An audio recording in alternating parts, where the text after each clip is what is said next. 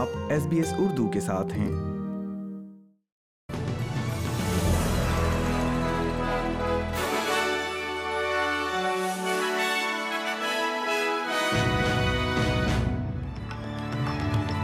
السلام علیکم۔ آپ سن رہے ہیں ایس پی ایس اردو اور میں ہوں افنان ملک۔ آج کی تازہ ترین خبروں کے ساتھ۔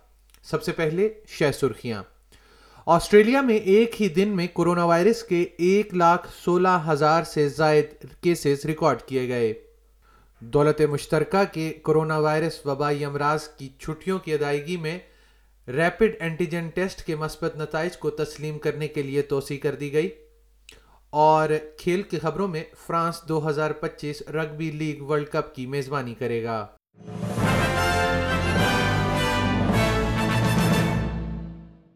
اور اب خبریں تفصیل کے ساتھ۔ آسٹریلیا نے ہفتے کے روز ایک لاکھ سولہ ہزار سے زائد انفیکشن ریکارڈ کرتے ہوئے ایک بار پھر کووڈ نائنٹین کیسز کا اپنا یومیہ قومی ریکارڈ توڑ دیا ہے۔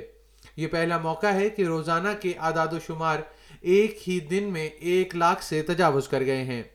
متعدی امراض کے ماہر رابرٹ بوئے نے ایس بی ایس نیوز کو بتایا کہ اومیکرون کے پھیلنے کو جلد ہی پیک پر پہنچ جانا چاہیے اور اگلے مہینے سے اسے مستحکم ہو جانا چاہیے۔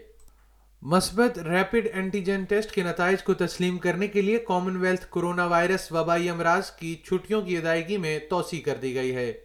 پیر دس جنوری سے لوگ اس بات کا ثبوت پیش کر سکیں گے کہ انہوں نے وبائی امراض کی چھٹیوں کی ادائیگی کے لیے اہل ہونے کے لیے اپنی ریاستی ہیلتھ اتھارٹی کے ساتھ ایک مثبت ریپڈ اینٹیجن ٹیسٹ کا نتیجہ درج کیا ہے۔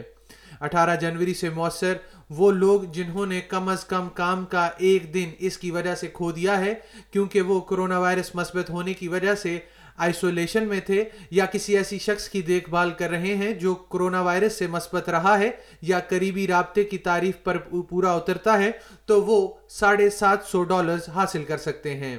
اور کھیل کی خبروں میں فرانس نے دو ہزار پچیس رگبی لیگ ورلڈ کپ کی میزبانی کا حق حاصل کر لیا ہے۔ یہ پہلا موقع ہوگا جب ملک نصف صدی سے زائد عرصے میں عالمی رگبی لیگ ایونٹ کا انعقاد کرے گا۔ اس کے ساتھ ہی آج کا خبر نامہ ختم ہوا۔